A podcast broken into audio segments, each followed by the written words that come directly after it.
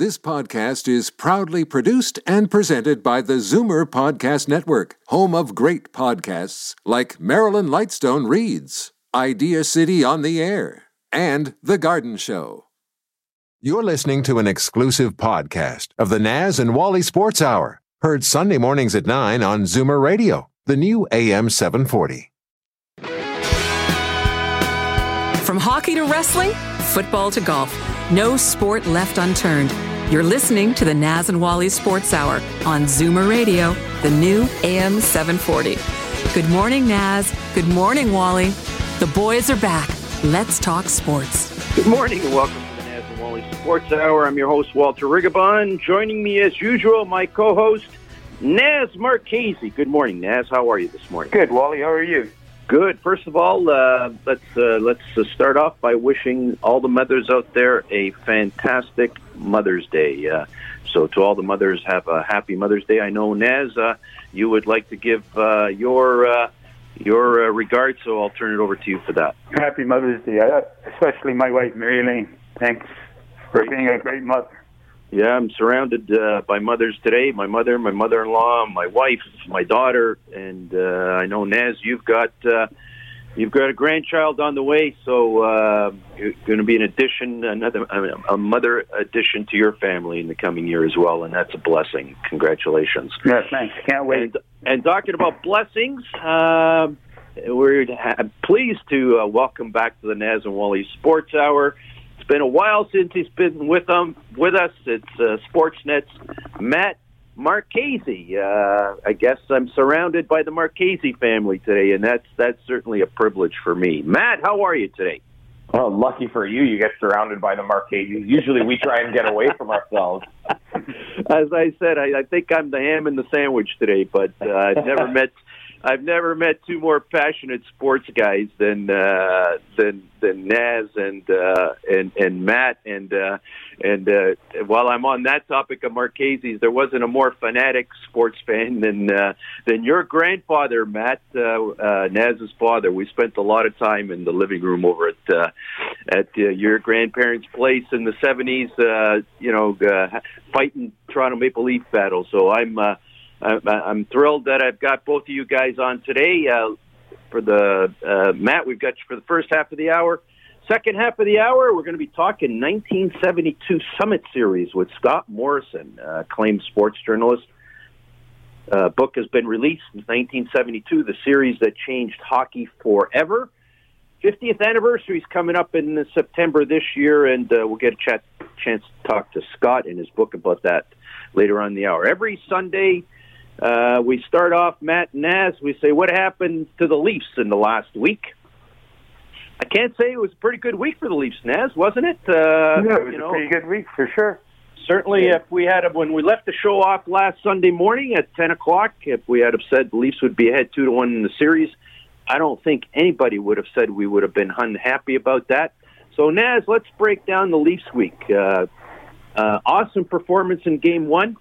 Um, not the greatest in Game Two. I think they got a little bit mentally unhinged or unfocused, but certainly hung on hung in there in Game Three. Uh, first to you, Naz, and then to you, Matt. Uh, overall, from a general perspective, uh, your your assessment of the Leafs' uh, first three games. Naz? Very, su- very surprised at Tampa Bay that they look so slow out there. I didn't think the Leafs were that quick, but it looks like they are that quick, and they're going to have trouble maintaining that. And uh, I think Tampa Bay's going to be out of it by the time next week comes around. You're the eternal optimist, Naz, and uh, thankfully, uh, thankfully for that, uh, Matt. Uh, your uh, break it down. First three games uh, are the Leafs where you thought they were going to be when we started the series. Would the uh, is this is this panning out the way you would have anticipated, Matt? I don't think anybody could have anticipated that the Leafs would have been the dominant team for seven periods for sure, but you could make the argument for eight because I thought that they were the better team in the first period of game two outside of that, that late goal that proved to be a killer for them. Um, and I thought they were the better team in the third period of that game as well. So Tampa really, they, they look different. They don't look like the same dominant team. Andrei Vasilevskiy has looked human at points, which is something that we haven't seen too much over the course of the previous two playoffs. And even even with his his number, and we're going to hear a lot about it today before the game.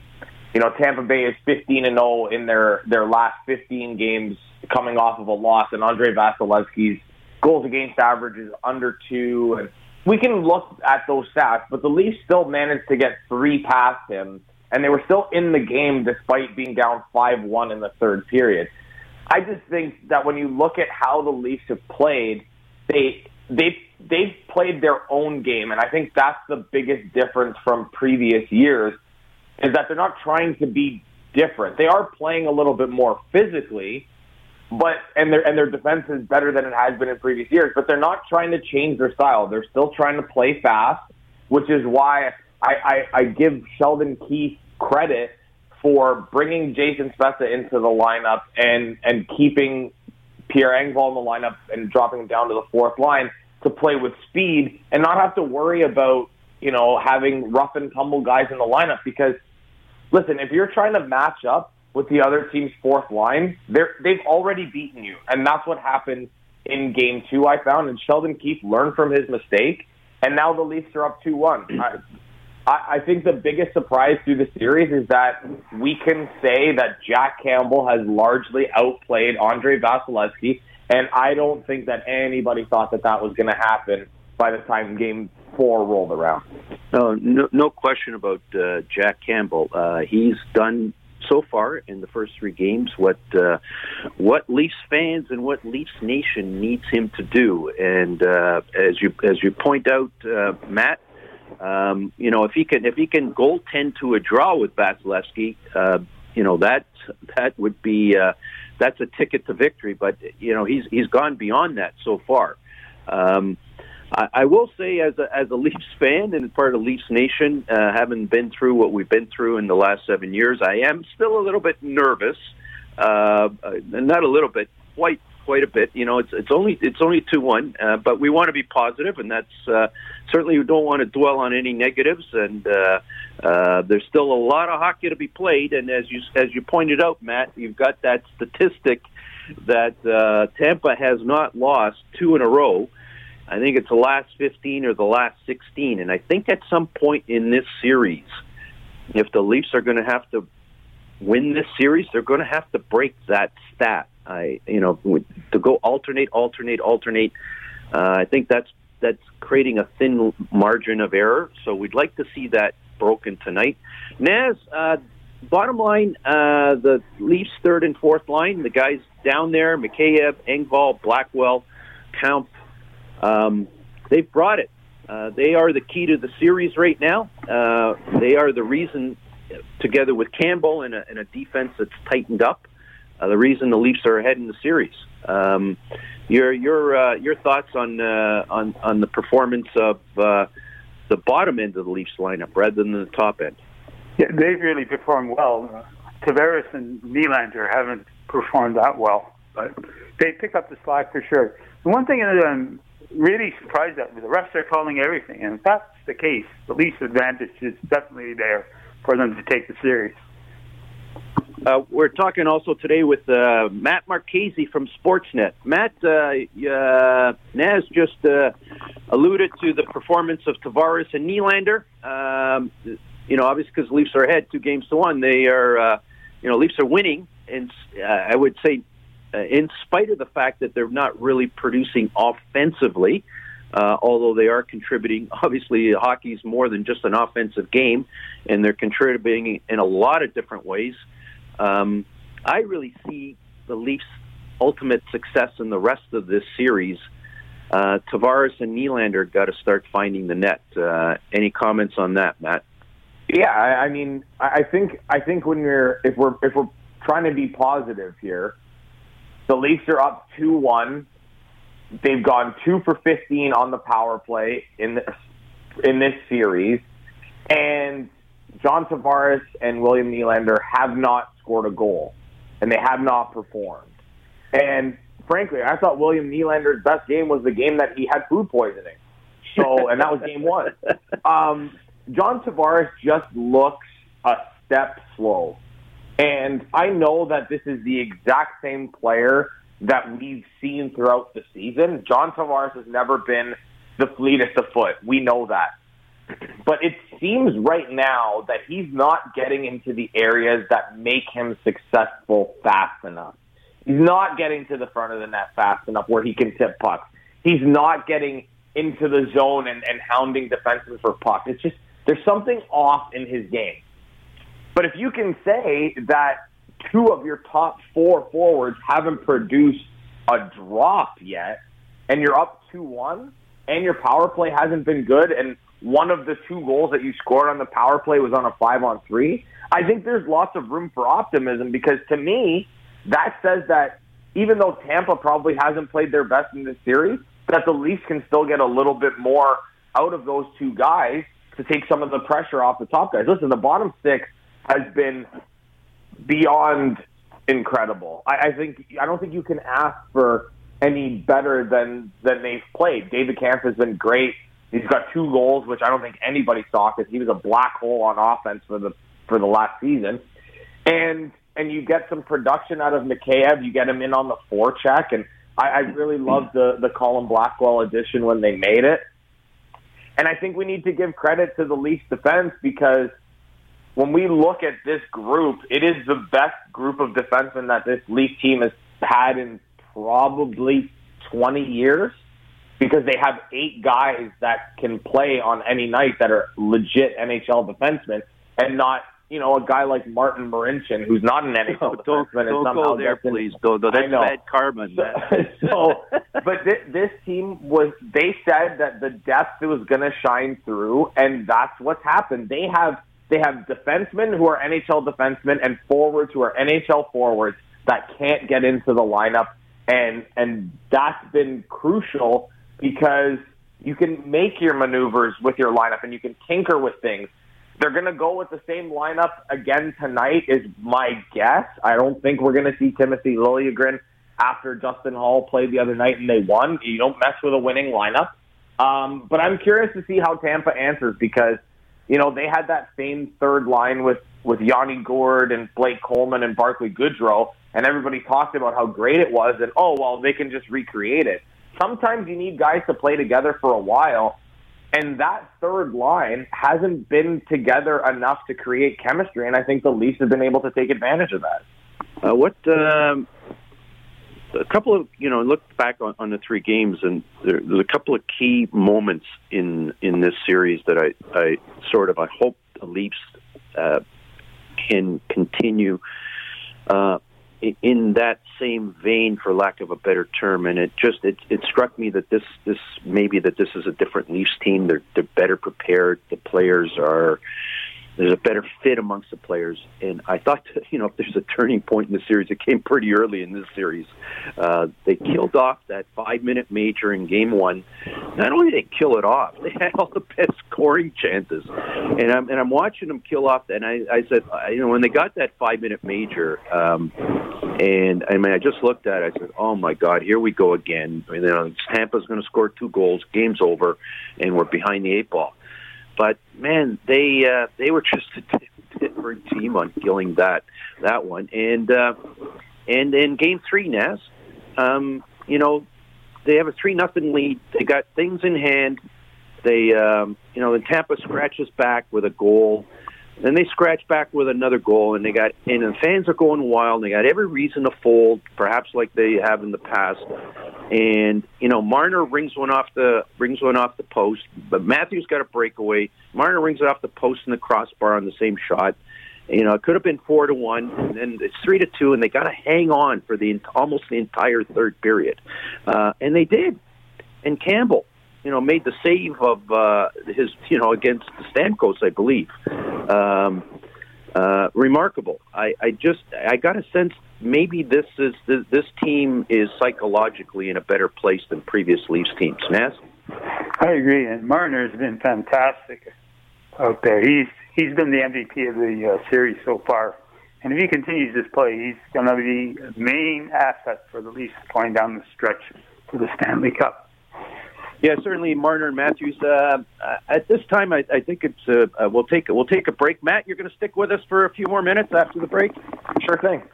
Absolutely, we'll come uh, go to break. We'll be right back, and we'll uh, we'll talk some more NHL playoffs. We'll be right back.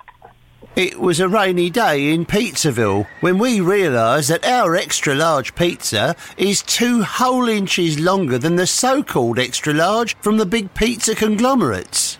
How do they even call theirs extra large when Pizzaville gives you 18 whopping inches, steaming hot?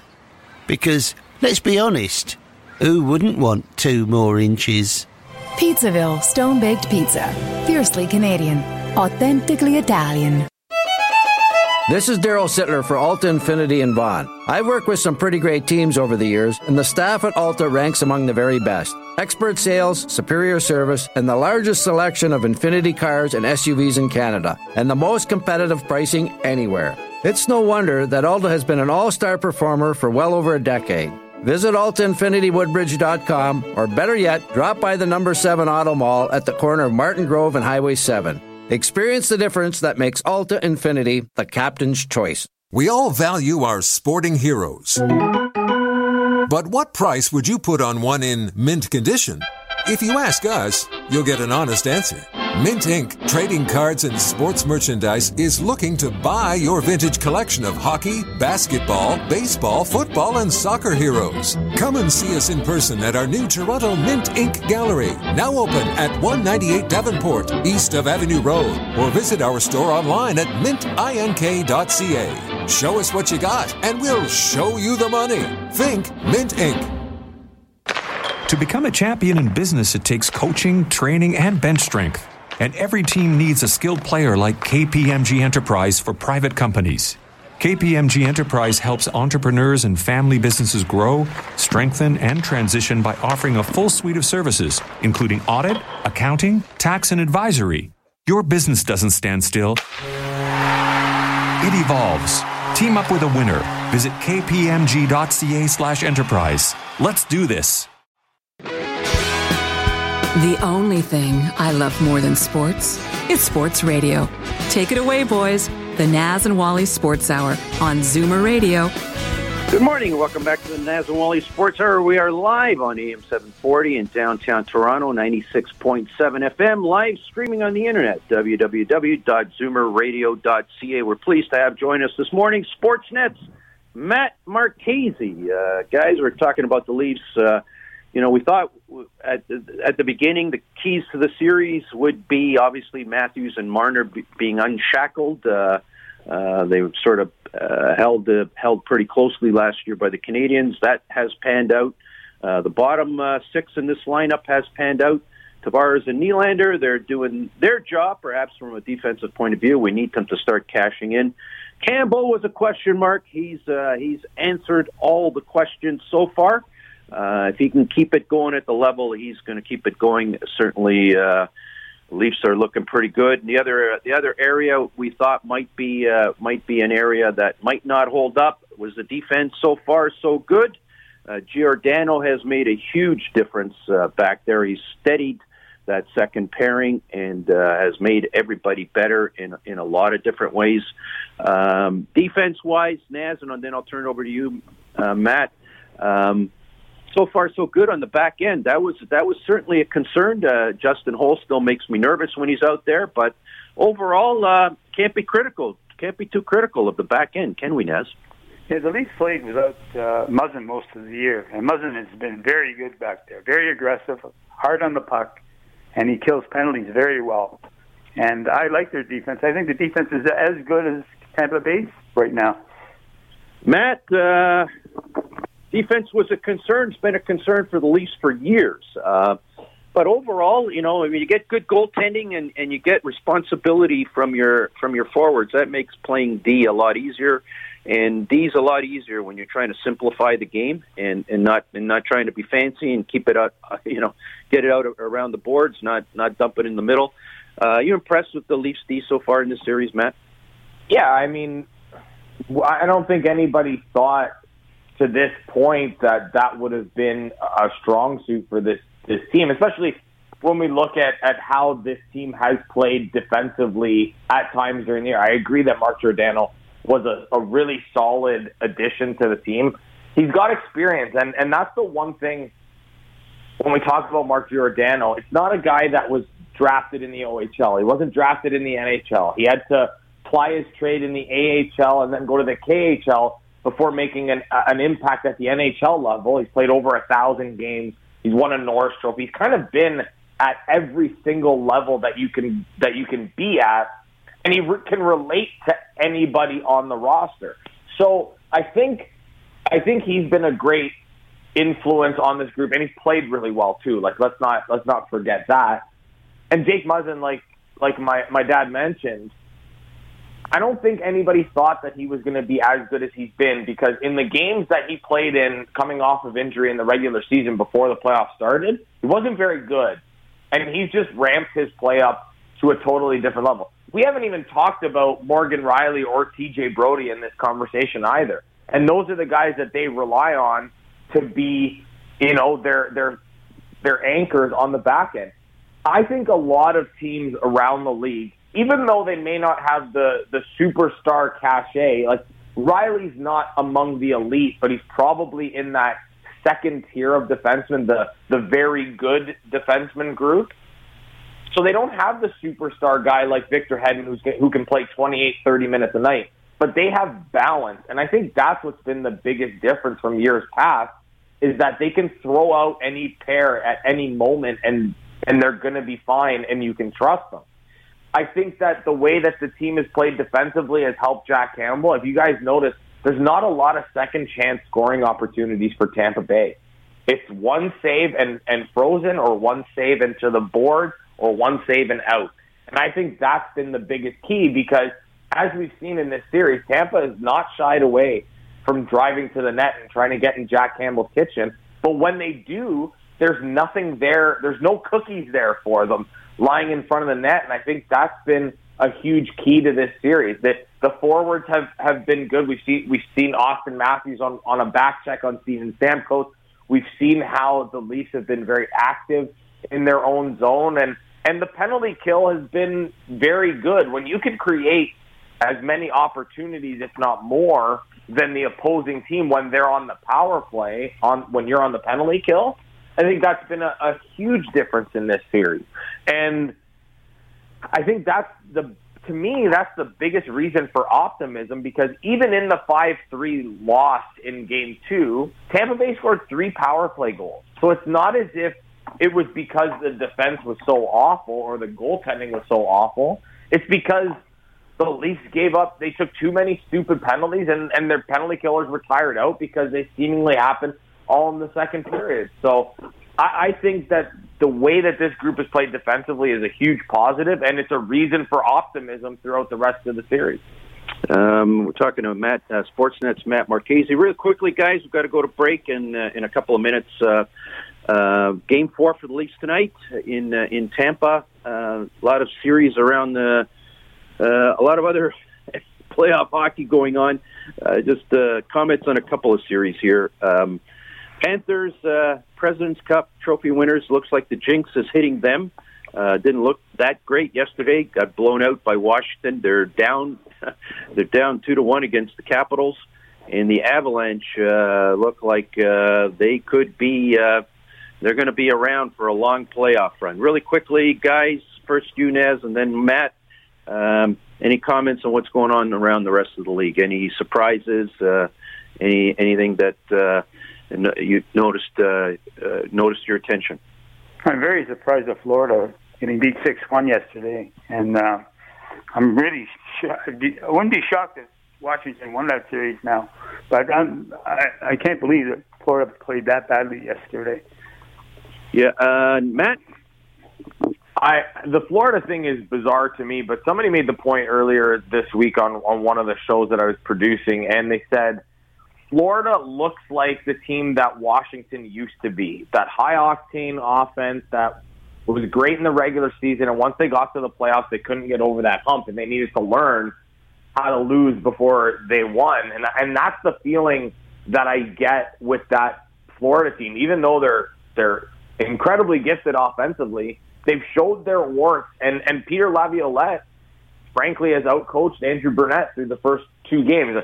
Colorado is just a juggernaut right now. Um, I feel bad for Nashville because without Juuse Saros, they they didn't really stand a chance anyway. And game two was, you know, the the the big story was Connor Ingram because he made 49 saves, but the young goalie going in, he's playing with house money, and then the the house of cards came tumbling down yesterday because Colorado is just too good. Feel bad for Nashville, but somebody's got to win and somebody's got to lose, and and those two, you know, and and the the last one that I'll get to, I am absolutely stunned that Pittsburgh has won two of three games with a third string goalie, and that.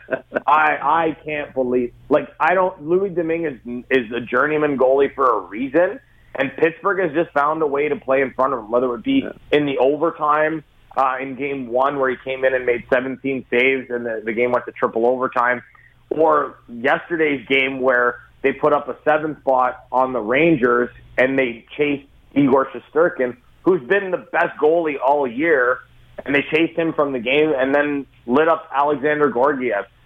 That series just has the makings of going seven, and I it would be a big, big loss for the Rangers if they can't get out of the first round against that aging Penguins team. Certainly would. We've been uh, had the privilege of chatting with Sportsnet's Matt Marchese this morning. Matt, thanks so much for joining us. Thanks, guys. Anytime, and Dad, I will see you later. okay, very good. that was Matt Marchese. Uh, coming up in the next segment of the hour, the book is called 1972, the series that changed hockey forever. It's acclaimed sports journalist Scott Morrison will be talking about the Summit Series. Uh, Santiago, our producer, if you can play that clip before we go to break, uh, I'll cue you now. Go ahead, please. One minute left to go. A 5 5 tie. This is the tie breaking game. You couldn't get it any closer. Savard at his own blue line, turning around with Pat Stapleton coming out. Stapleton's pass on an open wing, but here's Cournoyer coming up for it. A long shot in off the stick of Esposito. Vasiliev goes back of the net. Cournoyer steals it. A pass in front. Henderson was upended as he tried to shoot it. Here's another shot. Henderson right in. He scores! Henderson! It was a rainy day when Pizzaville declared, We'll never be the fastest. We'll never be the cheapest. We'll never be the snazziest dressed. What? Yeah, my point is, we want to be the best. At Pizzaville, we want to make the best pizza, stone baked, the traditional Italian way. Pizzaville Stone Baked Pizza. Fiercely Canadian. Authentically Italian. To become a champion in business, it takes coaching, training, and bench strength. And every team needs a skilled player like KPMG Enterprise for private companies. KPMG Enterprise helps entrepreneurs and family businesses grow, strengthen, and transition by offering a full suite of services, including audit, accounting, tax, and advisory. Your business doesn't stand still, it evolves. Team up with a winner. Visit kpmg.ca slash enterprise. Let's do this. This is Daryl Sittler for Alta Infiniti and Vaughan. I've worked with some pretty great teams over the years, and the staff at Alta ranks among the very best. Expert sales, superior service, and the largest selection of Infiniti cars and SUVs in Canada, and the most competitive pricing anywhere. It's no wonder that Alta has been an all star performer for well over a decade. Visit altainfinitywoodbridge.com, or better yet, drop by the number 7 Auto Mall at the corner of Martin Grove and Highway 7. Experience the difference that makes Alta Infiniti the captain's choice. We all value our sporting heroes. But what price would you put on one in mint condition? If you ask us, you'll get an honest answer.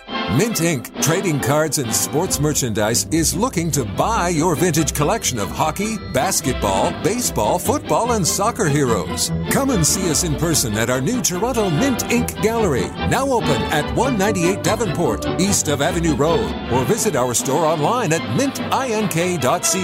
Show us what you got, and we'll show you the money. Think Mint Inc.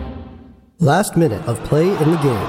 Unlike sports, the outcome of palliative care isn't determined in the dying seconds. Physically, socially, and spiritually, palliative care is giving someone the best quality of life for however long life remains, while supporting their loved ones. All services are free of charge with partial government funding. The need for palliative care is great. Making an impact is the newly opened Hospice Vaughan Mario and Nick Cortellucci Hospice Palliative Care Center of Excellence. A truly amazing 10 bed residence, the first palliative care hub in Vaughan. If you share the belief that everyone deserves to live until they die, get involved. Volunteer your time or donate to hospicevaughan.com. We are for community by community, and together we are here to serve. Are they ever wrong about sports? I can answer that in two words impossible. The Naz and Wally Sports Hour on Zoomer Radio.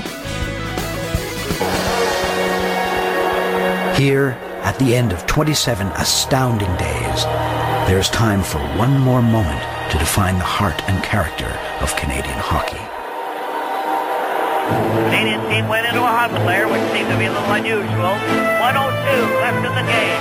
Stapleton, he cleared to the open wing to Cournoyer. Cournoyer took a shot, the defenseman fell over. The Afghan, Cournoyer has it on that wing. Here's the shot! Henderson made a wild stab towards Bell.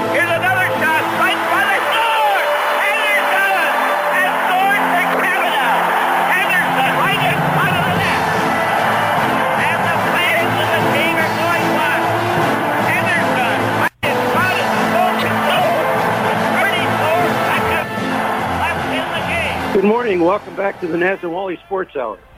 we're pleased, excuse me, we're pleased to welcome to the Naz and Wally Sports Hour acclaimed Scott, acclaimed sports journalist Scott Morrison. The book is 1972, the series that changed hockey forever.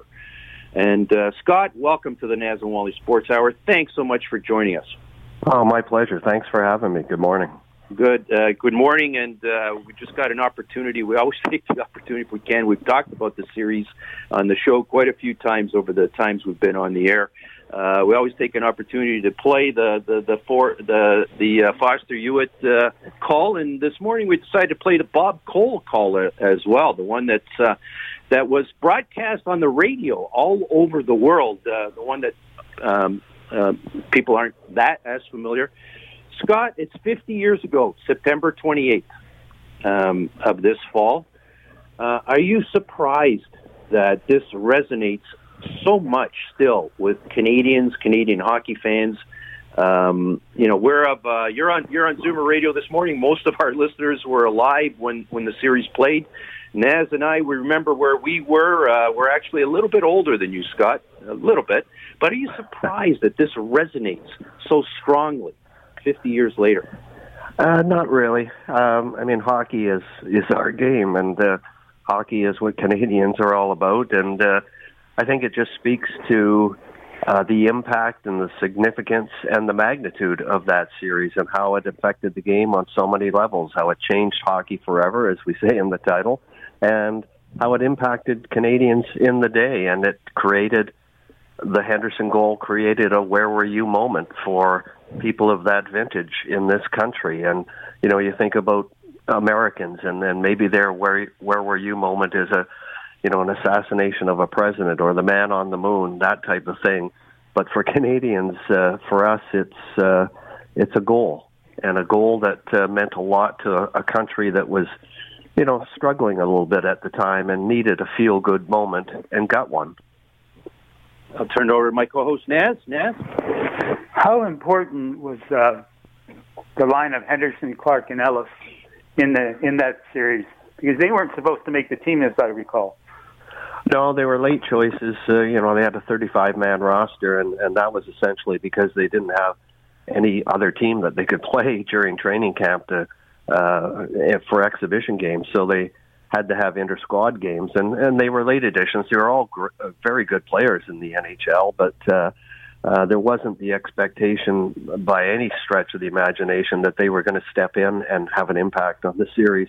But it's uh, the three of them got together on the first day of camp, and they were put together. And Henderson Ellis, of course, played together with the Maple Leafs, and they they went and had lunch, and they all sort of said to each other, you know, we really want to make this team, so let's let's get this job done. Let's be intense. Let's not a lot of the players came in thinking, obviously, that the series was going to be a lark, a walk over the Soviets, and they didn't take training camp serious and seriously rather, and and they did, and that's the only line that was together from the start to finish in the tournament.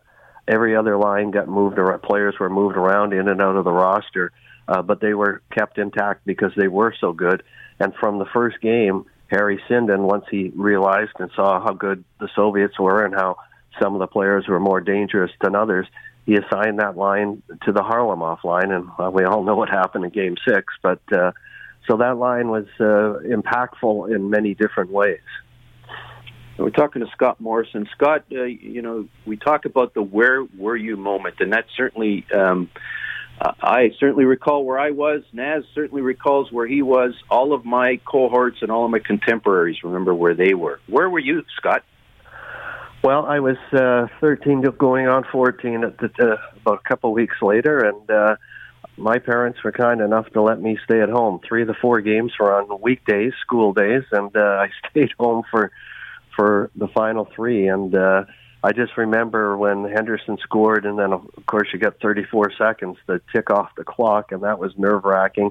You go from elation to uh, you know nervousness one more time, and then finally when the, the buzzer goes, I just know a bunch of my friends, my buddies, we all just spilled out of our out of our homes and onto the street, and all of a sudden a ball hockey game broke out, which seemed, when you look back, so typically Canadian and and the right thing to do at the time to celebrate. And we're high fiving, and the next thing you know, we're playing, and the team that got the short straw, were they had to be the Soviets.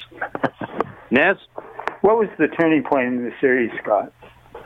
I think the turning point really was after that Vancouver game, and and in part it was the Phil Esposito speech, but not that that impacted uh, the players because most of them didn't hear it at the time. Uh, but it certainly changed the mindset of I think the fans and the country, in that he you know he told them point blank that this wasn't about the Canadians underachieving, you know, one win in those first four games it was the other guys are really good, and we all underestimated them. We're sold a bill of goods, perhaps, whatever you want to call it. But the other guys are really good, and we're doing our best. And I think the the country, instead of being angry and uh, uh, uh, bailing and support from with the team, started to figure it out themselves a little bit, and there was a lot more support by the time they got to Moscow. And then that week away to get out of the country, get away from the noise and they spent a week in uh, in Sweden, played a couple exhibition games. And that's when the team finally came together, and I think it was the understanding of how deep they were in terms of uh, of the predicament of being behind the Soviets. Their pride was on the line, their reputations were on the line, and and I think they really started to feel like they were playing for the country at that point. And they were guy. Uh, that team was, you know, 10 different NHL teams were represented. And back in the day, the players didn't fraternize the, the way they do today. And they didn't like each other. If you were a Ranger, you didn't like a Boston player. And if you're Toronto, you didn't like Montreal, and vice versa. And so uh, they were kind of forced to come together at that. And, and I think they had some really good talks and good moments together. And they realized that they were playing for that maple leaf on the front of their sweater and there was a lot on the line at that point, not just hockey pride, but national pride. Uh, Scott, uh, you know, we all lived through this, but there's a series of generations of Canadians and Canadian hockey fans that uh, didn't live through it, and uh, you certainly in your in your book, and I and I read the book, and congratulations, it's it's a wonderful, wonderful book uh, brings back so many vivid memories, and uh, the, the way you capture some of the scenes is, is is pretty remarkable. Do the younger generations really, when, when you talk to them about it, um, do they really understand? Uh, can they can they sort of can they sort of grasp what we went through? Uh, it wasn't just the hockey series; it was a cultural war uh, you know, the, the, the Russians had invaded Czechoslovakia in 1968. You know, we, you know, there's so many things going on in the world. Do you get a sense that uh, uh, through your work and through uh, uh, passing these stories on, the, what the younger generation's perspective on the series is? Um, I don't think they can fully appreciate it. I mean, they people that I talk to, and I've talked to students in high schools and whatnot over the years, and uh, they certainly uh, want to know about it. And uh, I think eventually will appreciate that it was the world was a much different place, and and that's hard when you're not of the vintage. It's hard to contemplate that, but I mean, at, at, at that time, as you know, I mean, it was communism versus capitalism. We didn't know the Soviet Union back then. It was just this black and white image on the on the newsreels at uh, uh, you know at the six o'clock and the eleven o'clock news, and all we knew is that they were they were to be feared because they were behind that iron curtain in the east the eastern bloc countries. And uh their way of life was different than ours. And uh and all of that kind of political and cultural pressures and differences came into play into the feelings and the mindsets of the players as this series evolved. And i think because of all that you know this was the first of its kind because it was our best versus their best. We'd never had the NHLers play them before. And then you have that undercurrent of all that politics and culture. You'll never reproduce that again. And that's why I suppose that we're talking about this series 50 years later because not just because of how it unfolded and ended, but because of uh, again the the significance it had on so many levels. Naz, Scott, Scott, what was very surprised at was that there was 3,000 fans in Moscow. I didn't think there was any there from Canada. No, there were three thousand, and and and they all had to book before the series, and you know uh, the series was advertised by most that it was going to be a kind of an exhibition friendly series, and Canadians were going to walk over and walk over all the games and win by lopsided scores, and of course that didn't unfold quite that way, and uh, so it became a little more magical for those three thousand fans uh, with all the drama that unfolded, and especially I'm sure they went over there really wondering what they were doing when the Canadians only won one of those first four games and not expecting to see what they did with the amazing comeback. But, uh, you know, the players uh, to this day talk about how important those 3,000 fans were. And, I, you know, I mentioned that Esposito speech earlier after the Vancouver game and how that kind of changed the mindset of the fans. And when the players got to Moscow, you know, when they left Canada, they felt like they were abandoned by the country. And when they got to Moscow, they felt like they were embraced by it because there were like 10,000, 12,000 telegrams and postcards and letters of support. And the trainers put them, pasted them on the wall out in the hallway outside the dressing room so they could see them all. And then those fans were there. And, you know, game five, as you recall, they were ahead in that game, feeling pretty good about themselves finally. Their conditioning was kicking in. They were coming together as a team. Uh, and but they blew the lead and they lost. And uh, as they were leaving the ice, you know, dejected, obviously, the 3,000 fans were all together, seated together at the end of the rink where they left, and and they stood and cheered, a standing ovation. And the players said, as they say, remember to this day how impactful that was. They looked and they thought, these people really are behind us, the country's behind us, and we're playing for the country. And that was just an emotional charge for that team at a time when they really needed to feel a little bit of support. Uh, Scott, sometimes we forget there was another team that was part of this series. They, they were the Soviet Union. And uh, interestingly enough, um, there, there's been some, uh, some uh, momentum to uh, get the get the Soviet side of the series. And Paul Patskou, I know a gentleman that you know that's yeah. uh, been a friend of our show, uh, uh, did a wonderful, wonderful um, uh, session on his hockey time machine where he actually had some of the Russian players, Mikhailov and Yakushev. I think Tretiak was the third. I can't remember. And uh, yes, he was. I, it, I, watched that show. Yeah, and uh, we all we we had Alex Braverman on the show as well at, at one point. But I want to get your perspective. The the the Russians for them, although they may have lost on the ice, this was a tremendous victory for them in a lot of ways. And their players, uh, that series to this day hasn't been forgotten in Russia either, has it, Scott? No, it hasn't. And, uh, you know, in the eyes of, uh, you know, many of the players, uh, they look at that series as being a win win. You know, Canada was expected to win, uh, and they did. They didn't do it in quite the way that everybody in Canada had envisioned, but they found a way to get it done and, and win in dramatic style. Uh, but I think even uh, after game one, the Soviets were winners because they shocked the world, the hockey world themselves, and all of Canada by going into Montreal and winning that game seven to three. And the, the mission of that series was to prove that they could play at the same level as Canada's best, as the best NHLers, and they did that. And of course, they did that throughout the series. And as those players talked about, and I've talked to many players over the years with the Soviets, is that you know there's there's still bitter disappointment in that they didn't get the job done and that they lost those final three games, but they're still immensely proud that uh, that they did show the world how good they were and that they could play with the absolute best, and they were amongst the very best. And you know, over the years, there's been anniversary celebrations, and the Soviets have, uh, the Russians as they evolved, uh, invited uh, the Canadian team over en masse to, to be a part of them, and they've celebrated the anniversaries. And the, the Canadian players, and they mention it in the book, is they say that uh, you know it felt like they won the series and not us, but it was a, you know, there was so much pride on the line for them as well. So disappointment in the outcome, but uh, satisfaction and uh, in what they accomplished along the way. Yes. Is there any animosity towards the players that left the team, Scott? Sorry, the phone broke up there. Any animosity, Scott, uh, uh, uh, towards the players that left the team? Is that still lingering? Is that still fair? Uh, your thoughts on that?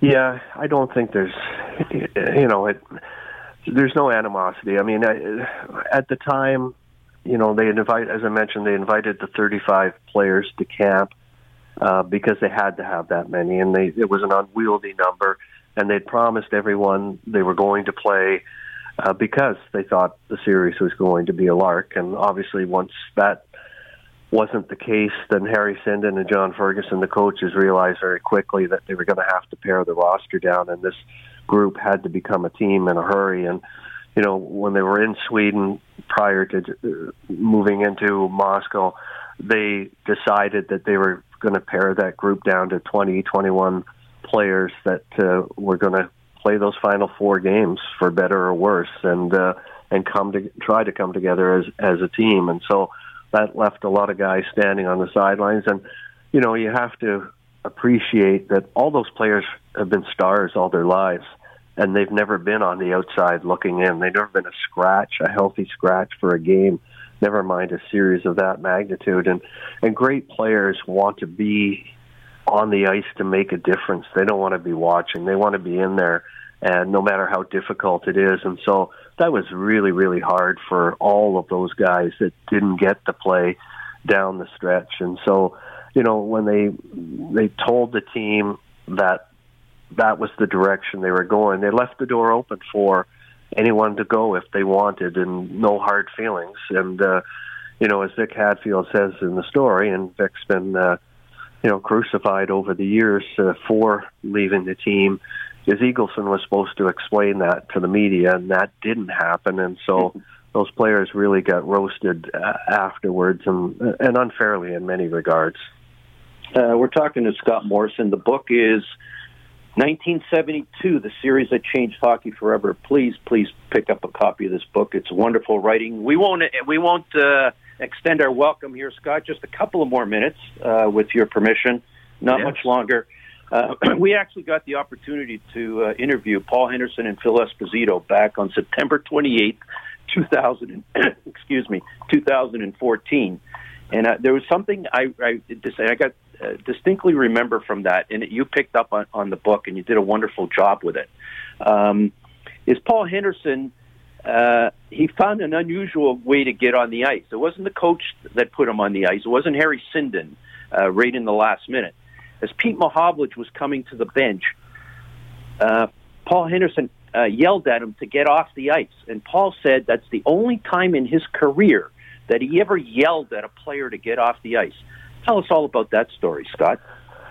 So they're in the, the final minute and change when uh, they put the Esposito line out with uh, uh, to take a face off on their end, and then uh, Harry had told the the Henderson line with Ellis and Clark that they, if something happened, they would be next up, and uh, and yeah, Paul, you know that line was out is actually over a minute, minute and a half actually, and anyway, Paul just had this feeling that after what had happened in the previous two games of scoring the game-winning goal and of course the spectacular goal that he'd scored in Game Seven, he had this feeling that something he had something special left in him, and he had to be out on the ice, and so he did yell at uh, at uh, Pete Mahovlich to to come off the ice, and uh, and Pete says that he was coming anyway, but he said uh, Ron Ellis said I've never heard a guy call another player off the ice the way he did in in those circumstances, and and uh, you know Paul jumped on and he he made a beeline towards the goal, and Cournoyer had the puck on that one wall and uh, threw it across, and uh, Paul just missed it. And then we all know Foster Hewitt and Bob Cole told us how it all unfolded after that. But Paul just had a feeling in both the games, that uh, those final games, that he had something special in him. Uh, certainly, when you talk about uh, something special, uh, the ironic part about that um, in today's world Paul Henderson wouldn't have even been playing in game uh, six, seven, and eight because he had a concussion in game five, if I'm not mistaken. Uh, Absolutely, he did, and uh, you know he was taken to the dress. He slammed into the boards, he backwards into the boards, and and you know slumped over, and they got him off the ice, and they put him, uh, took him to the dressing room, and the doctors and Harry Sinden said to him, he said, "Take your gear off, you're done," and he begged them not. He said the words, I don't want it to end this way. It can't end this way. You've got to let me go back out. And they did, and that would not have happened today, that's for sure. And the other interesting story of that game five is when it was over, uh, Phil Esposito um, was having heart palpitations and wow. feeling feeling off, and they they quietly took him, and it wasn't reported at the time. They quietly took him to a hospital. The Canadian doctors looked at, you know, they did various tests and whatnot, and all they determine, and I forget the medical term for it, but is that he does have an enlarged big heart. And of course, that big heart shone through for all of Canada on those final three games. Could you, but can you imagine how different history might have been had both of those guys been out of wow. the series after that game? Uh, Scott, we've only got about a minute and a half left to just leave it off with this. The book is 1972, the series that changed hockey forever. Um, Scott, what's the lingering message of the 1972 team? Well, the message is, and there's a, a great comment that was made by John Ferguson Jr.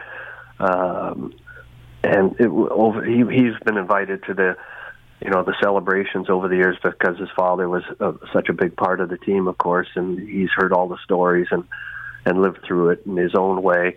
Uh, but John used the phrase that you can't teach Canadian. And he was watching wow. the World Junior Series at the time when the Canadian yep. the Canadian juniors came back to ironically beat the Russian juniors and, and win a gold medal. And he said, "You can't teach Canadian." And I think that's the message that came through in that series that there's something special about us and hockey yep. and and the Canadian mindset of playing that game, and it really shone through in that series. Uh, I've never heard it expressed that way, but thank you so much. I, I don't think it could be captured any more perfectly. Scott, um, Naz and I always love going down memory lane when we talk about the 1972 series. There'll be lots of opportunities to do that between now and September 28th, 2022. Thank you so much for coming on this morning. Thank you so much for the book. Uh, I, it was a treat for me to read it, to relive some of those moments. Uh, it means so much to our generation, and I don't think anybody could have done it better than you've done it. Thank you so much. Well, thank you both for having me, and thank you for those very, very kind words. Much appreciated. Our pleasure. Scott Morrison. Naz, uh, 72. We're going to have a lot of opportunities to continue talking about that. Um, we had an opportunity over the years to talk to quite a few members of that team. We've talked to Cournoyer, Ellis, Stapleton. Managed to Pat Stapleton managed to talk to him just before he passed away in that great, great show we did on September 28, 2014, which I I went on and listened to last night with Paul Henderson and Phil on the same show. What what what great memories, Naz. Absolutely on that note, once again, uh, Naz, I always give you the final word. Go Leafs go. By, by Sunday of next week, we'll know if they won or lost. Well, hopefully we've won. To our listeners, thanks so much for listening in. Have a fantastic week. Thank you. This podcast is proudly produced and presented by the Zoomer Podcast Network, home of great podcasts like Marilyn Lightstone Reads. Idea City on the Air, and The Garden Show.